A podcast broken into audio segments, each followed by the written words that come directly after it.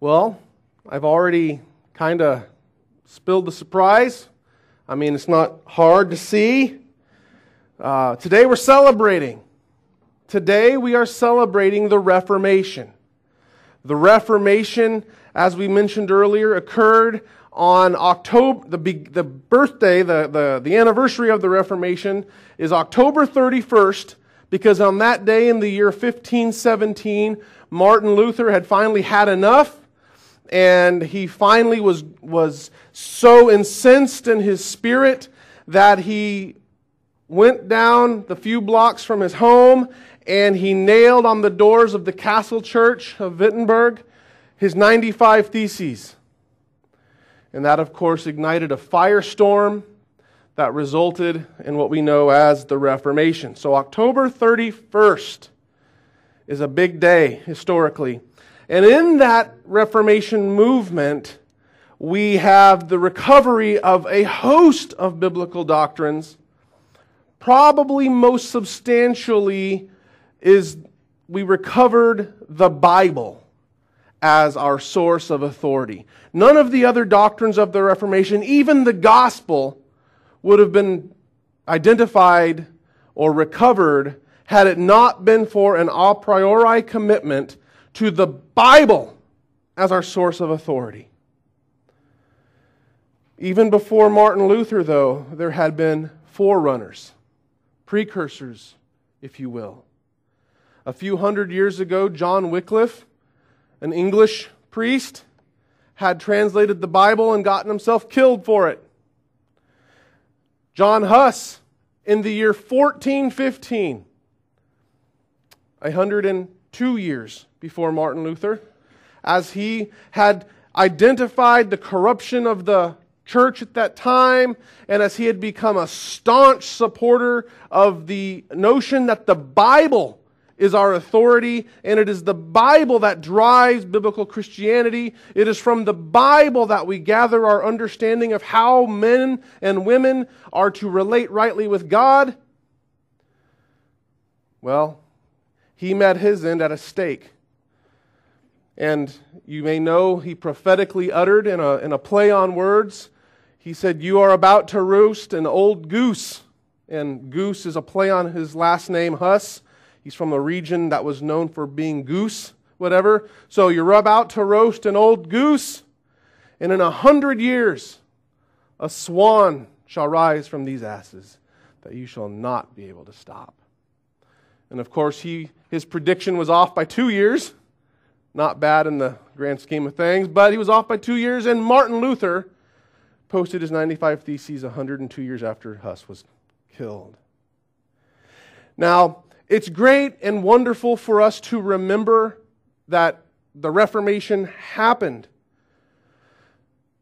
But what we sometimes forget is just how dark the world had seemed for so long. For over a thousand years, Europe had languished in darkness. Rome had been sacked by Alaric in 410 AD, and after about a year of pillaging and plundering, he had left, and Rome limped along for about 60 years. 60 years of denying that they were dead. 60 years of continuing to have games and public spectacles to try to tell themselves everything was okay. Until in 467, the last Roman emperor was deposed by the barbarians. At that time, the light went out in the west, and for the next several hundred years, it was nonstop fighting. If you've ever looked at life in the early dark ages, it was horrible. Life expectancy was low. I mean, it was bad. And in that context, the church sought to be some sort of mediating influence between all these pagan nations and, and people groups. They tried to maintain some semblance of normalcy. But what happened as they did this is the church began to look like a political entity. And over centuries, It took powers and prerogatives and eventually took a place in society that they were the kingmakers of the day.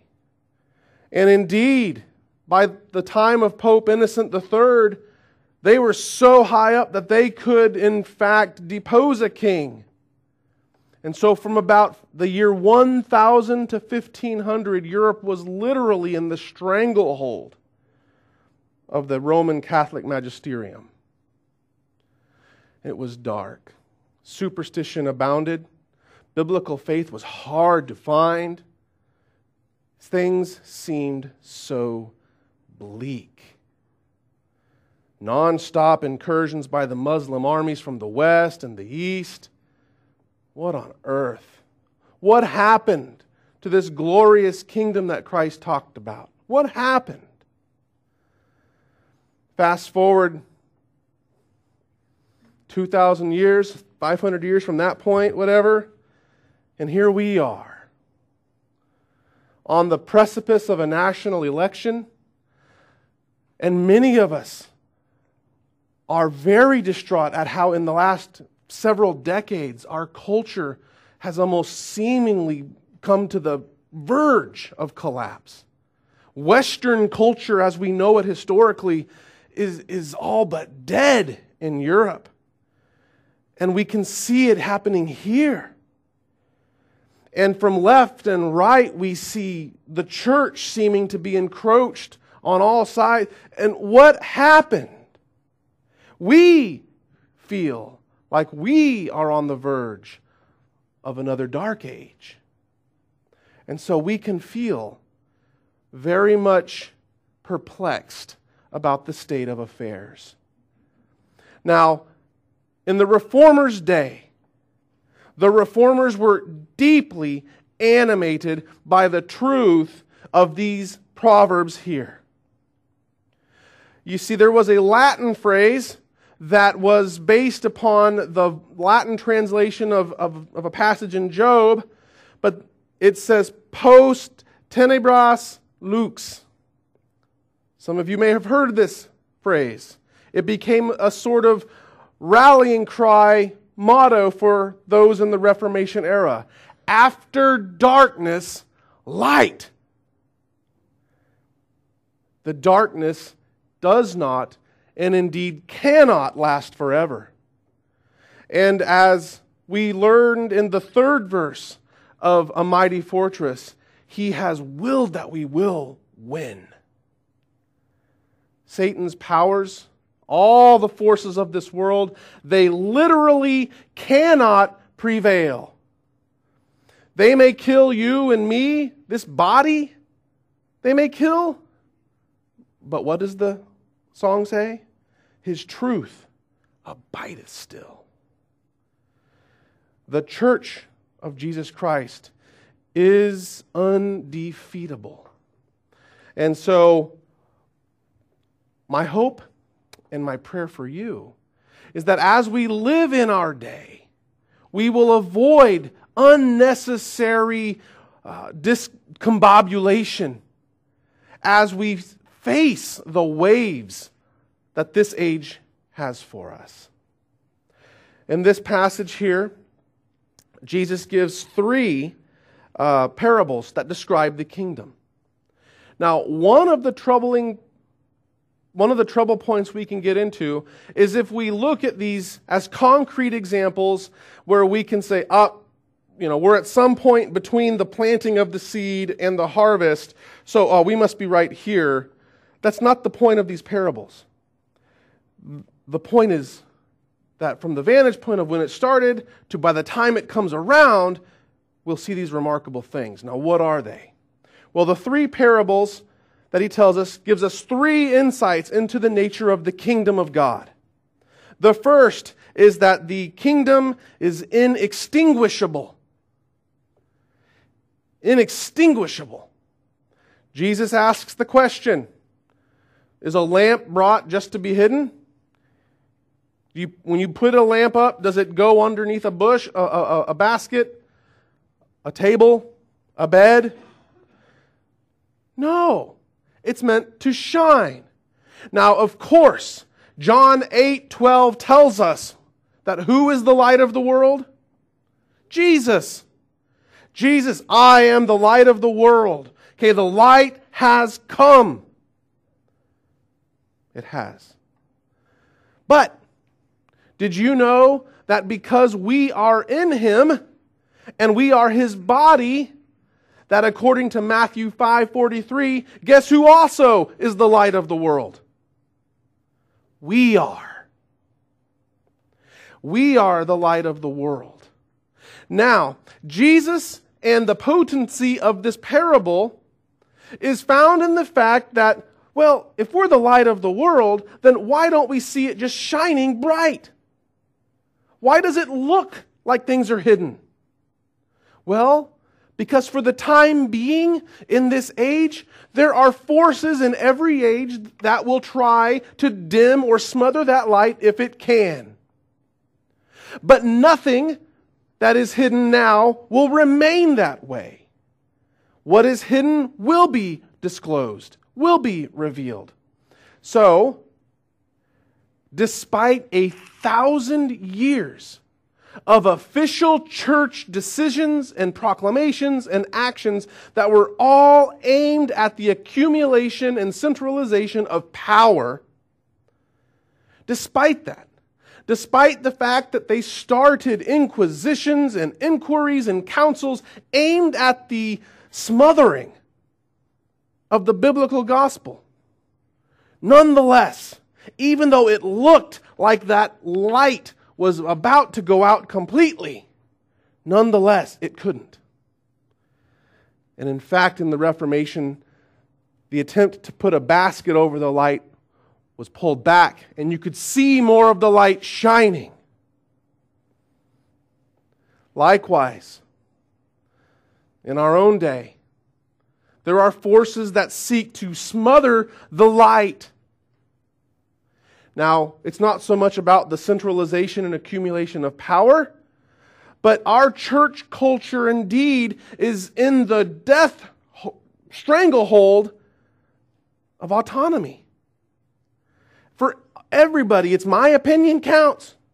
It's my opinion that matters. And I only listen to the people who agree with me. And because of that, if you listen to a lot of things, it's about feelings. I feel this means this. I feel it means that. Who cares what the facts are?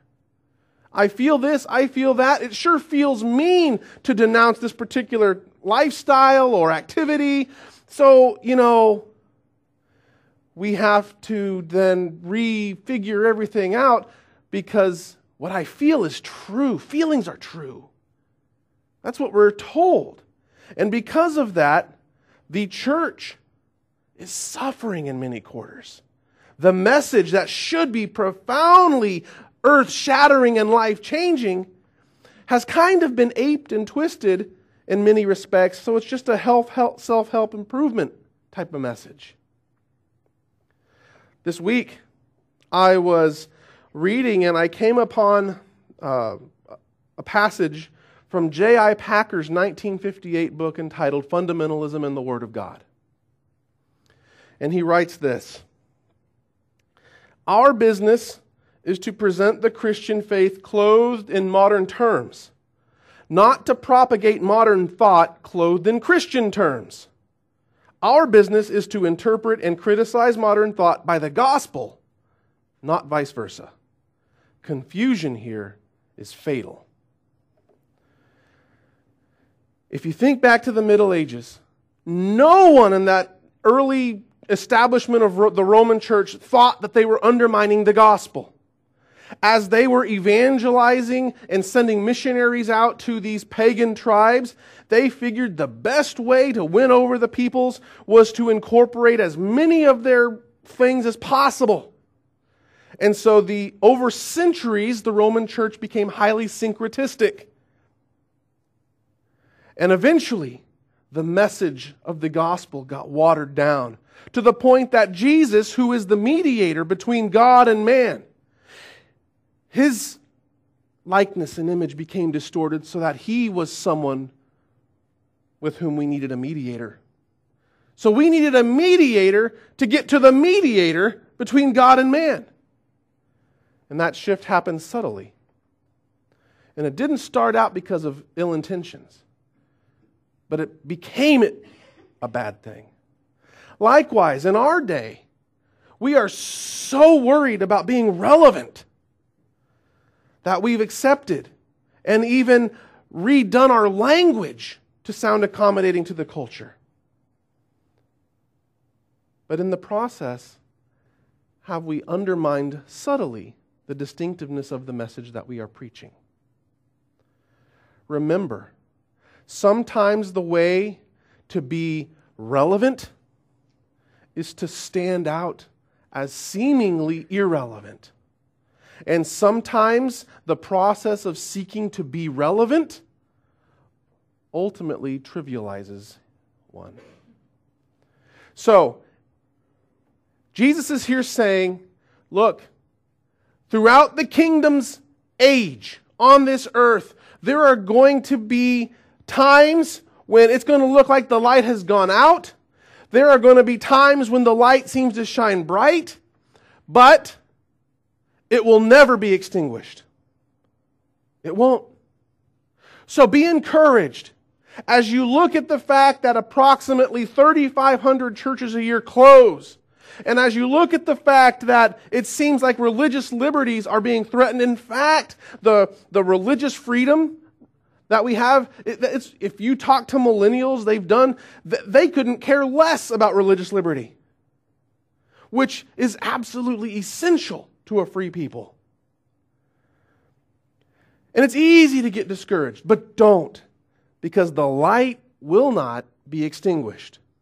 On the other hand, even if you were to be living in the midst of the glory of the, of the uh, Reformation, even if you were to be living, I don't know, the, in the glories of the 50s, where, where it's probably the golden age of American greatness.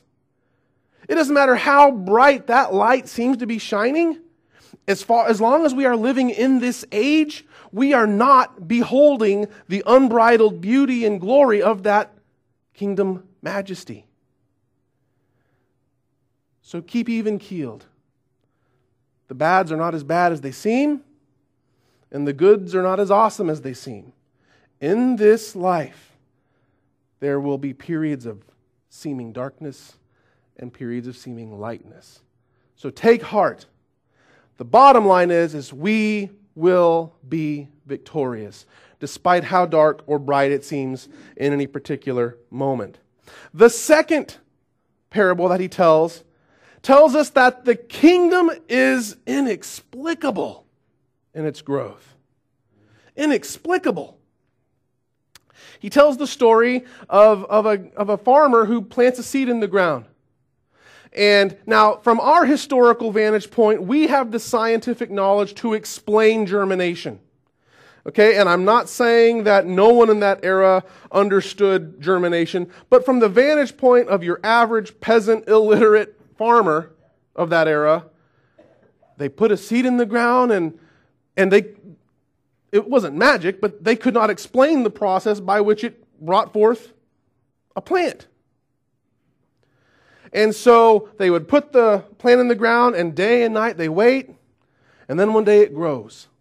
Now, in the parable of the sower, a few verses earlier, the thrust of Jesus' message is that we have to have responsive and receptive hearts. Now, in this particular parable, the emphasis is on the innate power of the word, the innate power of that seed to grow, despite the fact that the sower doesn't really know what's going on. Now, I think this is an incredible truth that we get from the Reformation. In the Reformation, they were so convinced that the Word of God was essential that their main objective was simply to unleash the Word. So, virtually all the reformers, they set up colleges, they set up schools, they, they preached, they taught, they wrote, and, and it was all exposition. Explain the Bible. Get the Bible out there. The Bible, the Bible, the Bible. The Bible is the mean, is the seed. The Word of God is that seed. And we can't explain how it works in people's lives, Though many business analysts have tried to quantify and codify how church growth works and how the spiritual life works, it kind of defies logic. It kind of defies description. All we know is, is our job is to put the seed out there and it grows. The Holy Spirit works. And so the call for us, very much understood by the reformers, is stop doing and inventing things thinking that we're going to help God out. Preach the word everywhere to as many people. Get the word out there and then get out of the way and let God do his thing.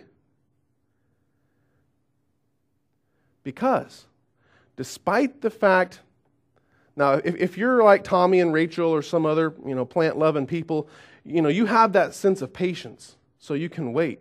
Some of us, we plant and it's like, all right, you know, 24 hours later, we're talking to the dirt, grow. It happens on its own timeline, right? You know how a, a watched pot never boils? Well, it seems like it never is going to grow. You can't actually see it growing. You just come out one day and, oh, huh, it's grown. Have patience with not only the work of God in your life, because sometimes you can't perceive it immediately. The societal movements that had happened by the time John Huss came around to even make John Huss a possibility, they weren't ready yet. It took 102 years for Luther to come on the scene. And even then, it was like four years before the church even took him seriously. At first, they thought he was just a drunk German who would come to his senses once he sobered up. Four years before they took him seriously. It takes time. So have patience.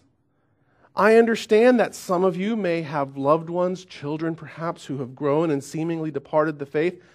Have patience. Sow the seed. You may not get an immediate response. It may seem like there's nothing growing. Just sow the seed. Sow the seed. And let God do his thing.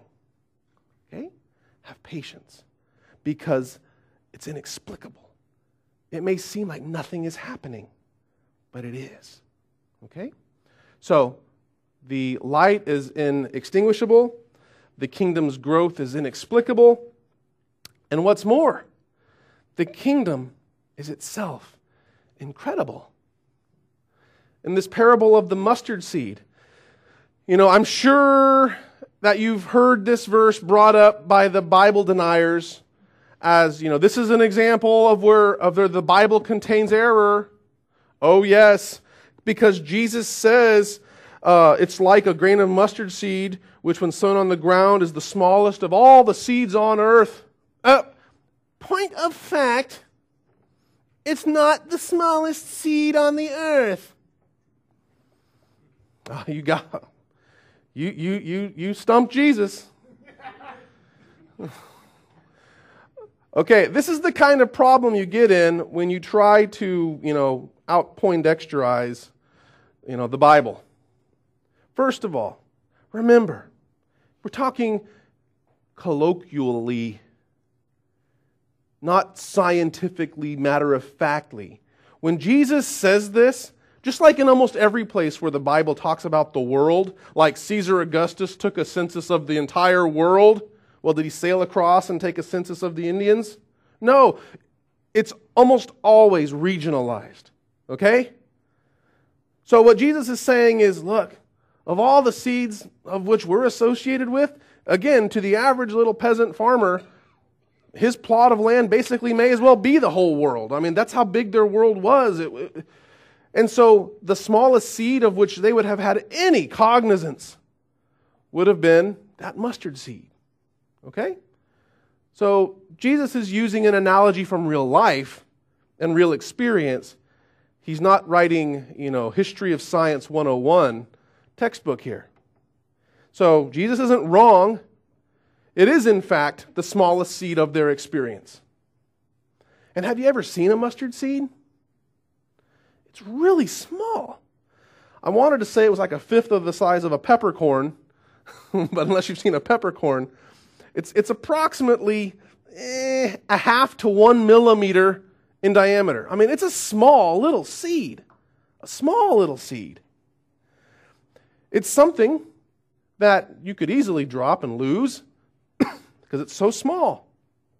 And the point is that here is something that is so ridiculously small. It's, it's a third of the size of the average grain of sand. Okay? It's really small. And yet, from that little, little, little seed, you get this amazingly full, lush bush, and a, and a mustard plant grows like 10 feet tall, and it's big and it's full. And he's not saying that the bush is the biggest thing you've ever seen, but it's a really, it's bigger than any of the other vegetable plants they have. And it comes from something that's a third of the size of a grain of sand. It's the contrast between the starting point and the ending point. That from such a small, insignificant thing, you would never expect something so big and full and life sustaining. That birds are able to come and build nests in it. And so this little God, this little, little seed represents the kingdom. And that it right now it seems so insignificant. What I like is the fact that Jesus kept it at this local humble metaphor. He talks about a mustard plant. Okay, well, it's a big thing, but he didn't talk about these mighty sequoias. He didn't talk about mighty cedars of Lebanon. He kept it very small so that, quite frankly, from the vantage point of a human kingdom and a worldly perspective, even in its glorious state, it still seems rather humble to that perspective. But from something so small, from a ragtag band of 12 followers, malcontents, misfits, this kingdom is going to spread and it's going to grow and it's going to be life giving and life sustaining. It's interesting that the Roman Empire, which sought to destroy the kingdom, eventually itself had to take shelter in the kingdom. The kingdom grows incredibly. The difference between its starting point and where it's going is incredible. So, right now, you may think that the church looks pretty pitiful, a pretty pitiful state of affairs. It may seem like we are losing ground on every front. But just you wait. You will never believe how big and how glorious the kingdom gets in comparison to its starting point. So, how about you? Where are you at? You are part of the kingdom. You know that? He's not just talking about institutions and bodies of believers, he's talking about individual believers who make up a kingdom. Where are you at? Is the light seemingly dim in your own life? Are you, have you grown impatient waiting for a sign of progress and growth? Are you disappointed in the state of affairs because you would have guessed and assumed that by now you would have something glorious and great. Have patience. Keep on keeping on. Keep plugging away. Persevere.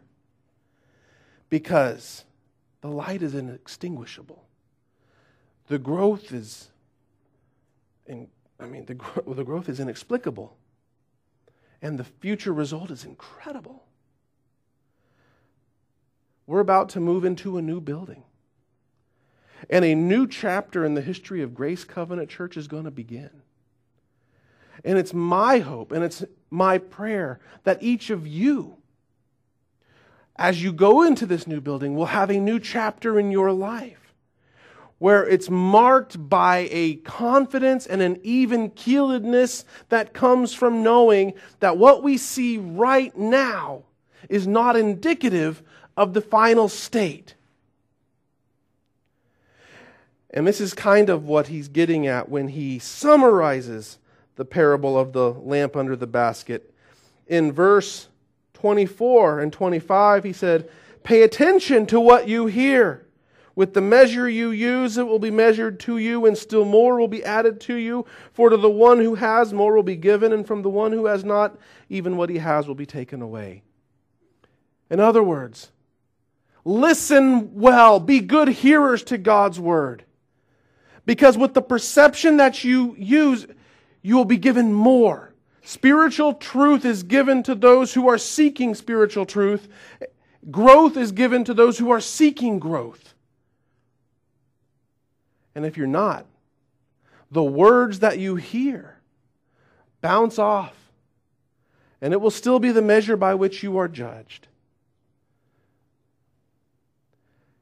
Be careful what you hear, apply what you hear, seek the kingdom, have an, a heart and a mind that is yearning for spiritual growth and truth. And as you listen to the word through that lens, more spiritual truth will be given to you. You will hardly ever find a spiritual giant who refuses to hear and learn. You will almost always find that person to be a cold, hard, arrogant person. Be careful how you hear, because the kingdom of God is not promising you glory here and now. It is saying, maintain your equilibrium there will be good times, there will be bad. There will be periods where it doesn't seem like anything's happening. There may be times where what you're looking at seems unimpressive, but just you wait. The future is great. Let's pray.